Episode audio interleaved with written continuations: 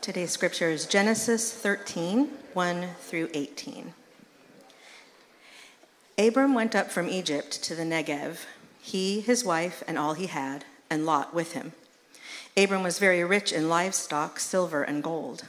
He went by stages from the Negev to Bethel, to the place between Bethel and Ai, where his tent had formerly been, to the site where he had built the altar. And Abram called on the name of the Lord there. Now Lot, who was traveling with Abram, also had flocks, herds, and tents.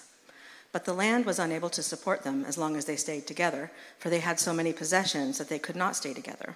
And there was quarreling between the herdsmen of Abram's livestock and the herdsmen of Lot's livestock. At that time, the Canaanites and the Perizzites were living in the land. So Abram said to Lot, Please, let's not have quarreling between you and me, or between your herdsmen and my herdsmen, since we are relatives. Isn't the whole land before you? Separate from me. If you go to the left, I will go to the right. If you go to the right, I will go to the left. Lot looked out and saw that the entire plain of the Jordan, as far as Zoar, was well watered everywhere, like the Lord's garden and the land of Egypt. This was before the Lord destroyed Sodom and Gomorrah. So Lot chose the entire plain of the Jordan for himself. Then Lot journeyed eastward, and they separated from each other. Abram lived in the land of Canaan, but Lot lived in the cities on the plain and set up his tent near Sodom. Now the men of Sodom were evil, sinning immensely against the Lord. After Lot had separated from him, the Lord said to Abram, Look from the place where you are. Look north and south, east and west. For I will give you and your offspring forever all the land that you see. I will make your offspring like the dust of the earth so that if anyone could count the dust of the earth, then your offspring could be counted. Get up and walk around the land through its length and width, for I will give it to you. So Abram moved his tent and went to live near the oaks of Mamre at Hebron, where he built an altar to the Lord. The word of the Lord.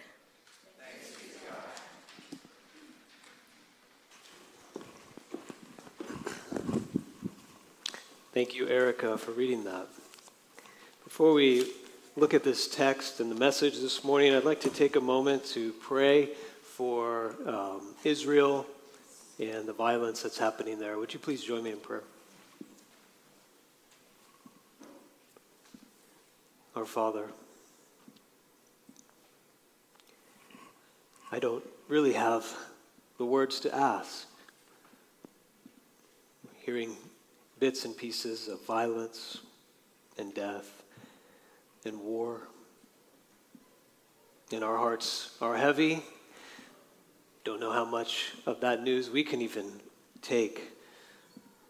But for those who are living there and those who are experiencing, experiencing it and those who have already lost those whom they love, we call upon you and ask, How long, O Lord? We pray for the, the peace of Jerusalem. We pray for the peace of the land. We pray in your great wisdom and strength and power, even as we began our call to worship this morning, knowing that you have you reign, your throne is above all the floods and the breakers and the noise of this earth, and we pray that you would break through all of that with a way towards peace. Comfort the mourning, diffuse somehow the anger and the hatred and forge a way through the gospel of our Lord Jesus Christ, a path to peace where people would put down their swords, and turn into plowshares, where the instruments of violence would be transformed and melted and, and refashioned to be instruments of building and reconciliation. We ask it knowing it's only possible through your work, through your strength, through your wisdom. And we call upon you to have mercy. In Christ's name, amen. this fall and all the way up to the season of Advent, we will be in a teaching series on the life of Abraham in the book of Genesis. The story of Abraham is one of the most important, it's one of the most foundational stories in all of the Bible. And we have a big clue as to how important Abraham is from his two names. That's what's a little bit confusing about the story. He's called Abram at the beginning, Abraham later, because God changes his name. Um, Abram means something like exalted father, like Papa. And Abraham means father of the multitude. so like Big Papa, as some have. That's kind of a common preacher joke, so I had to get that in there. But those names are really instructive. They, um, they tell us how we're meant to read his story as a father, as like a founding father. And the New Testament tells us that his, his journey uh, is a journey we're meant to follow. We're meant to follow in the footsteps of our father Abraham. He's the father of all who believe. So his journey can teach us what it means to be a Christian and what it looks like to grow and live as a Christian, what living by faith is, what does trust and belief and confidence in God look like from beginning to end. So last week we skipped ahead over this chapter because that text was appropriate to a special Sunday where we were ordaining new leadership in our church, and that had application to that. We're going back now and we'll follow along and trace Abraham's journey by looking at this text we just read together. As I've mentioned a few times, Abram's story in the book of Genesis, it's told in a certain way. It's told as a series of tests. Scholars count these tests. There are 10 tests that Abraham goes through, 10 ordeals of faith that he experiences. And these tests, they have several purposes. One, they reveal or they show where Abram's faith is. Where is it really? Two, they refine and strengthen his faith as he goes along the journey. And three, over and over again, even when Abraham fails the tests, these tests also prove God's faithfulness to him. God's faithfulness to his promise that God can be trusted to follow through on what he says. That's for Abraham, and as even we see this text here, all of Abraham's descendants, physical and spiritual, all who trust in God like he did. Test one, we looked at a few weeks ago, chapter 12, 1 through 9. That's the beginning of Abram's relationship with God, where God says, I'm calling you out to a land you've never seen, go. And Abram goes. Test two, we also looked at was famine. Chapter 12, verse 10 and following. So Abram passes the first test. He goes to this land. He doesn't know what to expect. And while he gets there, we don't know how long, maybe a few months passed, there was a famine. And Abraham thought, What is happening? What, what are you doing? Like David mentioned in our call to confession God, how could this be a part of the plan? Understandably, he was very confused. And we saw that he didn't handle this test very well when there was a famine. He left the promised land, which are the boundaries God had given him for his blessing and for the mission God had called him to, to be a blessing. He went to Egypt. In fear, he lied about his wife to save himself. She was kidnapped. And only after God intervened with plagues on Pharaoh, who took her, did Abraham come back to the place where he had come from. If you look at verses 1 through 4 in our text this morning, it tells us about Abraham's return, his return to God in repentance after failing that test. So, after going up from Egypt, it says in verse 1, he came to the Negev in the southern part of Israel. He, his wife, all he had, Lot with him.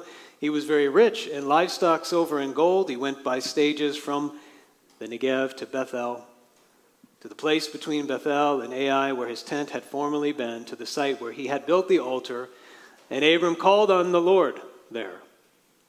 So this is a picture of repentance. What happened after that is Abraham's or Abram's third test. What is his third test?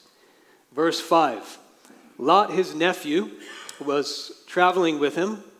He also had flocks and herds and tents. But the land was unable to support them as long as they stayed together. Why? They had so many possessions, it says, they couldn't stay together. They were, running out of space. They had both maxed out their wealth, and they couldn't grow anymore. In verse 7 tells us what was happening. There was quarreling and conflict between their herdsmen.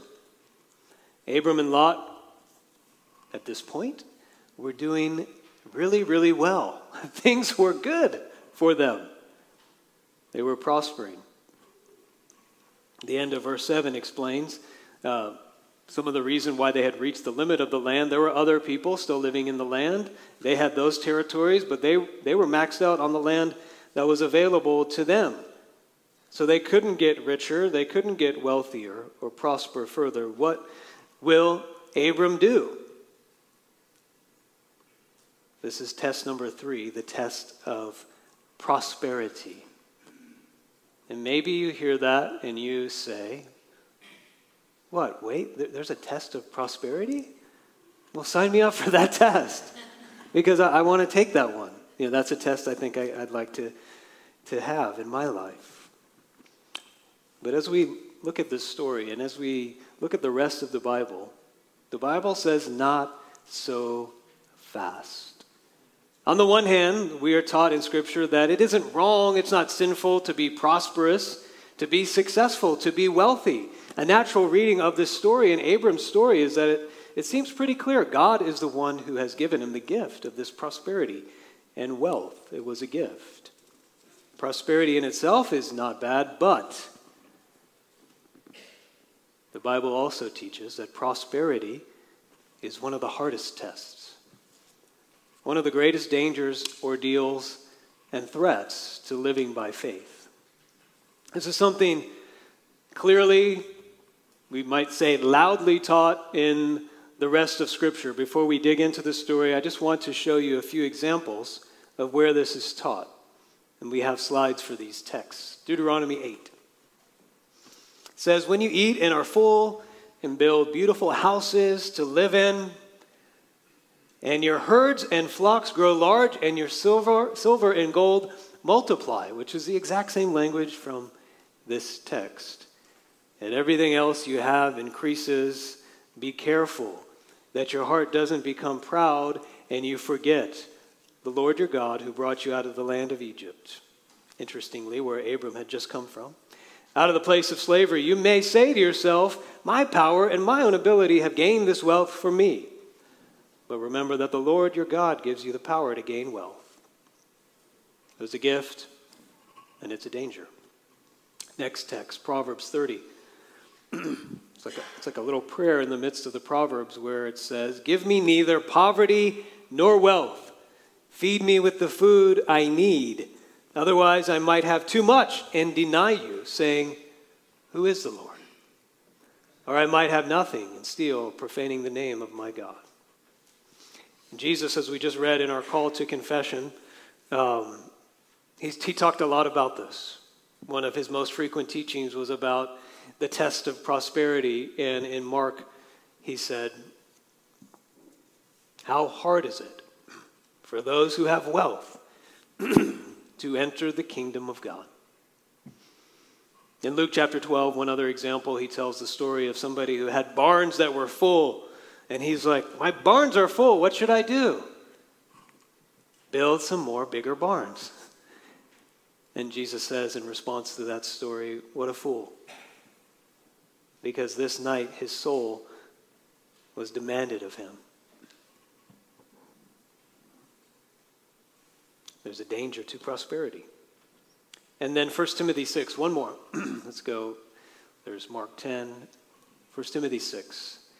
But those who want to be rich, so this is not even talking about those who are rich or are prospering, those who just want to be prosperous fall into temptation, a trap, and many foolish and harmful desires which plunge people into ruin and destruction. For the love of money is a root of all kinds of evil, and by craving it, again, not having it only, but craving it, some have wandered away from the faith and pierced themselves with many griefs. If I could just summarize these four passages, and there could be so many more, the Bible teaches with prosperity comes the danger of pride, an increased likelihood of forgetting God. With prosperity, or even the desire to be more prosperous, comes the danger of denying God and saying, Who is He? I don't need Him. When prosperity increases, so does the difficulty of entering the kingdom of God. Prosperity can be the cause of ruin, destruction, wandering from the faith, and piercing ourselves with many griefs. I mean, that's quite a list. Even just putting that together this week, I was like, wow, th- this is, this is a lot. This is convicting, and this is clear. The Bible clearly and repeatedly says living in or even around wealth and wanting to be prosperous is a test. And so, just for a moment, we can consider as some, uh, as people, living in a place of great prosperity, like we do. Maybe we don't consider ourselves wealthy or rich, but we live in a nation of great prosperity, at a time of great prosperity, globally, historically, in a culture built and fueled by consumerism that has a script for people to follow for our lives that says, here's the path you should follow. You should do X, Y, Z, Y in order to be prosperous. You should go to school, get good grades, go to college, etc. So you'll have enough money. This will be the dream. This is a life of prosperity. The Bible says this is a warning light. The light is on here in Genesis 13. Prosperity, silver, gold, livestock. This is a test. What will happen? Let's look at the two characters, the two main characters in this story. First, with Lot. How does he handle it? In verse 8, Abram gives Lot the choice. And he says, clearly, clearly we need to separate. And Lot, I'm going to give you the first pick. What does Lot choose? Verse 10 tells us Lot looked out. The Hebrew is, he lifted up his eyes. He was up on, on the high mountain, likely in the terrain there. He was looking out over the valleys and over the area. And he saw that the entire plain of the Jordan, as far as Zoar, was well watered everywhere, like the garden of the Lord and the land of Egypt. So in verse 11, we read Lot chose the entire plain of the Jordan for himself, which makes a lot of sense. He saw it, it was lush, it was fertile, it was great for livestock and more prosperity. He could expand his wealth. Abram stayed in Canaan, the promised land, but Lot lived, as it tells us, in the cities on the plain. And what it says here is he set up his tent near Sodom which was, we learn, a prosperous city. It also makes sense. If you want to grow your prosperity and your wealth and advance your career, go near a city where there's trade and there's more opportunity for success. So, really, this seems like a very obvious choice for Lot. It's the next step in his career and building up his wealth for himself and his family. And just thinking about that, can we blame him for making this choice? Because Abraham said, whatever you want, just take it. And he chose what seems to make sense. But there's something that Lot didn't see. The narrator gives two insights here that Lot didn't see, or maybe he chose not to see. They're put in parentheses here in the translation. You see these parentheses? Verse 13. Now the men of Sodom were evil, sinning immensely against the Lord. That's a very intense description of sin. It's not just they're sin, sinning or evil, they're sinning immensely. This is not a righteous place, to say the very least. So, what Lot chose to do was to go to the very edge of the promised land. He was right on the edge, right on the edge of the boundaries where God said he would bless Abram and make him a blessing. He was living right there on the edge. And Lot said, I, I can get right next to evil. I can get right on the edge. I'm not going to go all the way in. I can get right next to people sinning immensely against the Lord, but I won't let it affect me. Ezekiel 16 tells us what kind of evil it was that was happening in Sodom. It's not normally what we first associate with Sodom, if you know some of the Bible's story. it says this in Ezekiel 16:49. Now this was the iniquity of your sister Sodom. This was the sin, they meant sin. She and her daughters had pride, plenty of food, and comfortable security, but did not support the poor and needy. They were haughty and did detestable acts before me. So I removed them when I saw this. This was a prosperous place, and the way that they were using and living in their prosperity had made them prideful. It was a place of injustice. If you look at verse 10, there's, there's the warning given. The narrator says this was before the Lord destroyed Sodom and Gomorrah, which we'll get to in a few chapters in the story. So we have to ask why would Lot put himself in such a place of spiritual compromise and spiritual danger to himself and to his family? And we say, okay, I'm tracking here. I think the answer is greed. It was greed. Yes, but there's more here. It gets deeper. And the text help us get, get underneath the answer that just says he was just trying to get more wealthy. Look at verse 10. When it says Lot lifted up his eyes and saw, this verse is giving us really uh, Lot's perspective. The narrator is getting us into Lot's sight and mindset. What did he see? it says, he didn't just see material prosperity. He lifted up his eyes and saw it look like the garden of the Lord. This is so significant. What did he see? He saw a way back, a return back to the garden, to Eden. And here is the nuance and the depth to the Bible's teaching about prosperity, money, wealth. It's not sinful and wrong and bad.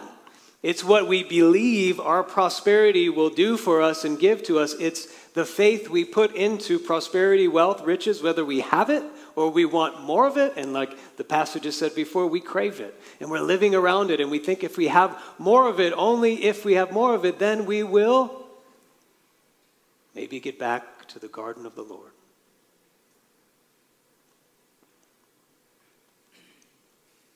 The security of the garden of the Lord, where we have everything we need. We don't have to worry, we don't have to be anxious of what will happen in the future, the safety of the garden of the Lord, where it's lush and everything we need is here. The significance of the garden of the Lord, where the Lord Himself said to Adam and Eve, I bless you. Be fruitful and multiply and rule over this place. You are my vice regents, my priest kings. You have purpose, and you have my power, my blessing given to you to do that work. The security, the safety, the significance, the garden of the Lord. We want to get back, to know we are taken care of, to know the future will be okay, to know that we matter and we are able to do what we need to do to live in this life. Here, Lot looked, he lifted up his eyes, and it looked to him like the garden of the Lord. But one thing was missing the Lord. Just like the original temptation in the garden, which Adam and Eve were told, you can have all you want and more without Him and His rule and His word and His boundaries. John Calvin, in his great commentary on this passage, said this. I'd like to share it with you. He said, Let us learn by this example, Lot, that our eyes, what we see when we lift up our eyes, are not to be trusted, but that we must rather be on our guard lest we be ensnared by them and be encircled unawares with many evils, just as Lot, when he fancied that he was dwelling in the paradise, he was nearly plunged into the depths of hell. We'll learn more about why he says that as we learn more of Lot's story. This brings to mind an illustration of how prosperity works. If you've ever gone fishing in a little like fishing pond that's overfished, and you know it's just a little pond and the fish are there, and it's like, hey, catch some fish here, um, and you put the you put the bait on and you put it in, and the fish do not pay any attention to the bait. They're just swimming along. It's like impossible to get their attention. You're like, this is the worm. This is the food. Come and eat it. But if they've been caught a hundred times, a thousand times, eventually even fish learn. That looks really yummy. But if I bite it and try to eat it, I will get yanked out of this pond and manhandled and then thrown back, or worse. They've learned, they know, you can't have the bait and not get the hook. Prosperity and wealth. It, it's like there's the bait of the garden, of getting back, of having the safety, the security, the significance we want, but there's always the hook. You can have it without God that pulls and draws us away from Him and towards compromise. The Bible says it's nearly impossible to get the bait and not get the hook, to be drawn away, to be pulled into what wealth tells us it can give us. And this was the tragedy of Lot's choice. And we'll see it led to his and his family's ruin. What about Abram's choice? How did he do with the test? Let's look at it. Same situation as Lot, same thing. He's prospering, he is wealthy, he's doing well, it's a gift of God. He had silver and gold and livestock and all that. And he, he can't grow as long as he's sharing it all with Lot. But Abram's choice here is distinct from Lot in that Abram, this is the difference here, he was, like we said, the big the papa and the big papa of the clan. And, Ab- and Lot was his nephew. The land was promised to him by God. So Abram's choice defies all cultural norms here for him to give Lot the choice and even common sense. Normal common sense in the culture would have said, Lot, bro, I am sorry, but I am the papa, and you are the nephew. This is my land, my territory. I've got the promise, so you go over there. I'm taking the best land. But Abram chose the exact opposite. With regard to prosperity, this is for his day so countercultural and so counterintuitive, it doesn't make sense. Like he's the clan leader the head of the family, he is in a superior position to Lot. Lot owed him everything he had, really, because he was riding his coattails. Here, what's happening is Abram is giving up what is rightfully his the land God promised him. He, the social superior and elder, is conceding to the inferior. So countercultural and so counterintuitive. He let go of the opportunity to advance himself, his wealth, his riches. He just let it go. And in this conflict, like this is a conflict, if you could kind of imagine family and money and all that stuff, it gets a little dicey sometimes. And so here he and Lot come together. It's a conflict, it's not an easy one. He's so calm. He comes up with a solution which is so generous. How? Why? Well, from the text, we see a few answers to why he did this and how he did this. In verse 8, it says, Please, Abram says to Lot, Please, let's not have quarreling between you and me, or between our herdsmen, since we are relatives. We are brothers, literally. Abram is saying, Lot, our relationship matters more to me than getting more wealth, than expanding my prosperity. And he proved this in the next chapter we saw last week. He risked everything to save Lot when Lot had got himself into trouble. In addition to that, after coming back from Egypt, Abram, when he lifted up his eyes and saw the same thing Lot saw, said, I'm not going back to a place that's like Egypt, as it's described. I'm not going to the very edge of the land. I'm not going to cross the boundaries God has given me. So his relationship with Lot mattered more than his wealth, and his relationship to God mattered more than his wealth. And those are the two reasons behind his choice, why he let it go, why he said, Lot, you choose. Because Lot, you matter more to me, and God matters more to me. So he did something so countercultural, so counter intuitive. Just a moment to spend on application here. I mean, no, nobody says out loud, at least, I value money more than my relationships. I don't think anybody would just come out and say that. You know, given a choice between my money and my children, money every time. we don't we don't say that. But we it's not that blatant, it's not that obvious. Abram could have come up with a number of reasons why he could have picked the best land. But so we must ask ourselves some questions here. Is what I'm pursuing and seeking and choosing coming at the cost of my relationships? The people God has put into my life and with God. What is the pursuit of prosperity costing me? In our country, as Christians, my Christian friends, we have to ask the question given all that we've seen that the scriptures say about the test of prosperity? Am I being drawn? Am I hooked? And how might it be affecting my relationships and my relationship to God? So let's talk a little bit more about our choice here. What was the result of Lot's choice? We'll see in the coming weeks. It was bad, it was ruin in every way. Prosperity was his God, his source of security, safety, significance. It ruined him. What was the result of Abram's choice? It's in verse 14. After Lot went, and, and the Lord said, He appeared to Abram and said, Look, Abram, same Hebrew as back when Lot lifted up his eyes. It says, Abram, lift up your eyes. And God says, You gave up your rights, Abram, so I'm giving you the rights to this whole land. You humbled yourself, so I'm exalting you. And your offspring will be like the dust of the earth. You gave it all up, so I'm giving. You gave it all up, Abram, so I'm giving it all to you.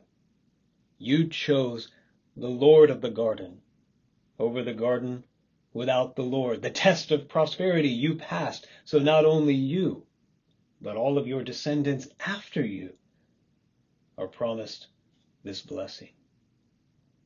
Here, Abram points us to his greater son, who faced an even greater test of prosperity and earned an even greater blessing, not only for himself, but all of his family, all those who are united to him.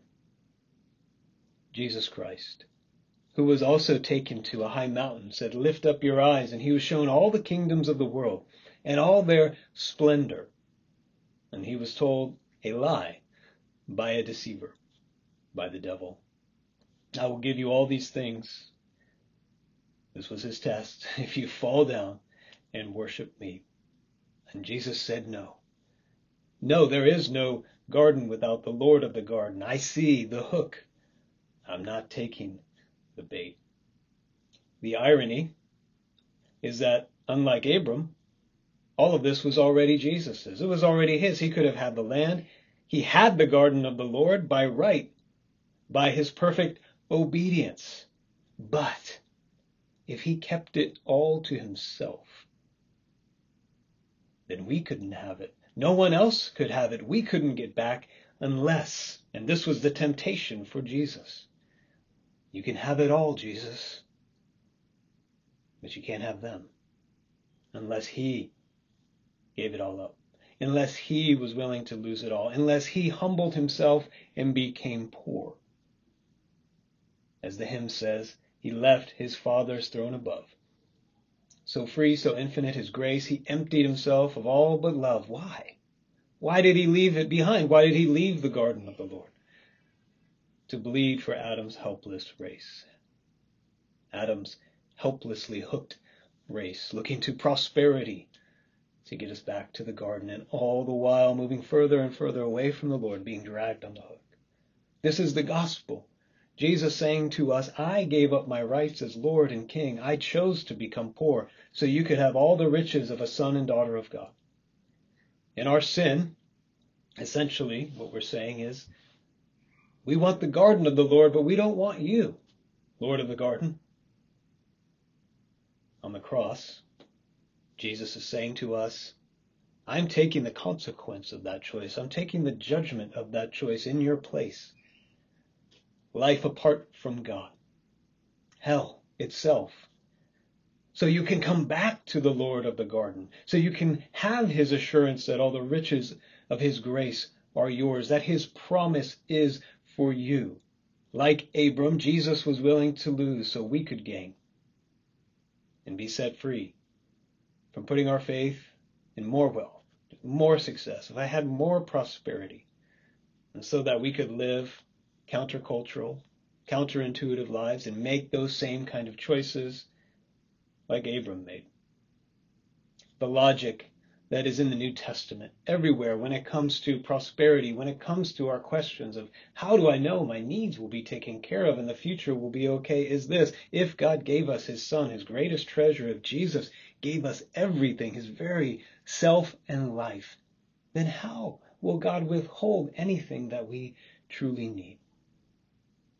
If we believe that, we can live in such great freedom. We can make those countercultural, those counterintuitive choices. Practically, what does this look like? Well, just like Abram and Lot both lifted up their eyes, they saw two very different things. Lot saw something like the garden of the Lord. He saw Sodom, he saw prosperity, and went after it. And Abram looked out, and what did he see?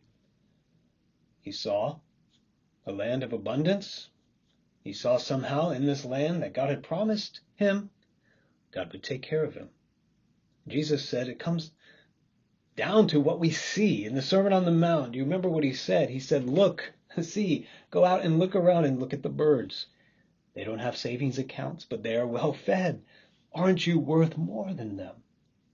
Look at the flowers of the field. They don't look like they're overworked and exhausted, but they are more beautiful than Solomon, the richest person ever in the Bible.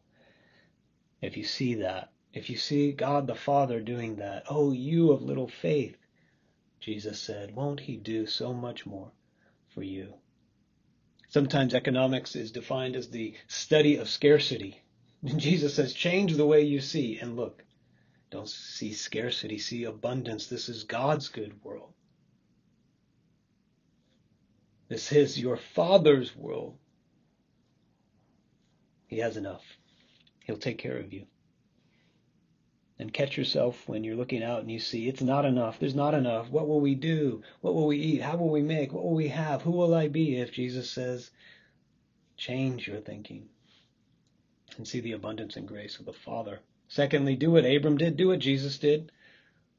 Become poor so that others might become rich. Take action, make it practical, make it tangible. Let go, be generous, growing in faith and trust in God to provide you with the significance and security that money and wealth promises is not simply an intellectual exercise or purely spiritual kind of thing. It's very practical. We have to let go. We have to give away. We have to share. And so in the sharing, we grab a hold of the promise of God. We let go. We're less hooked. we don't take the bait. We have to give. We have to be generous. And so the promise of Scripture rings true more and more to us when we are. As Paul said to the Philippian church when they had been generous to him, My God will supply all your needs according to his riches and glory in Christ Jesus. My Christian friends, my Trinity family, this test of prosperity that we've been looking at, I think, in my opinion, this might be our greatest test in our culture in Orange County in the United States of America the most countercultural, counterintuitive way that we can bear witness to Jesus in generosity and valuing relationships over prosperity.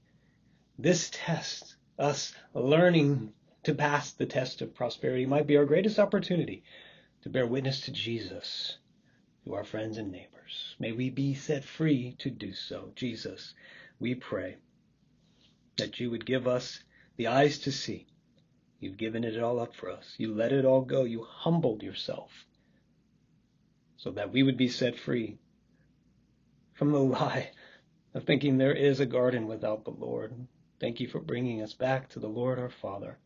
Help us trust Him for everything we need, knowing that we're safe in His love, secure in the righteousness you've given to us, and significant so significant, so worth, worth so much to you that you would die for us.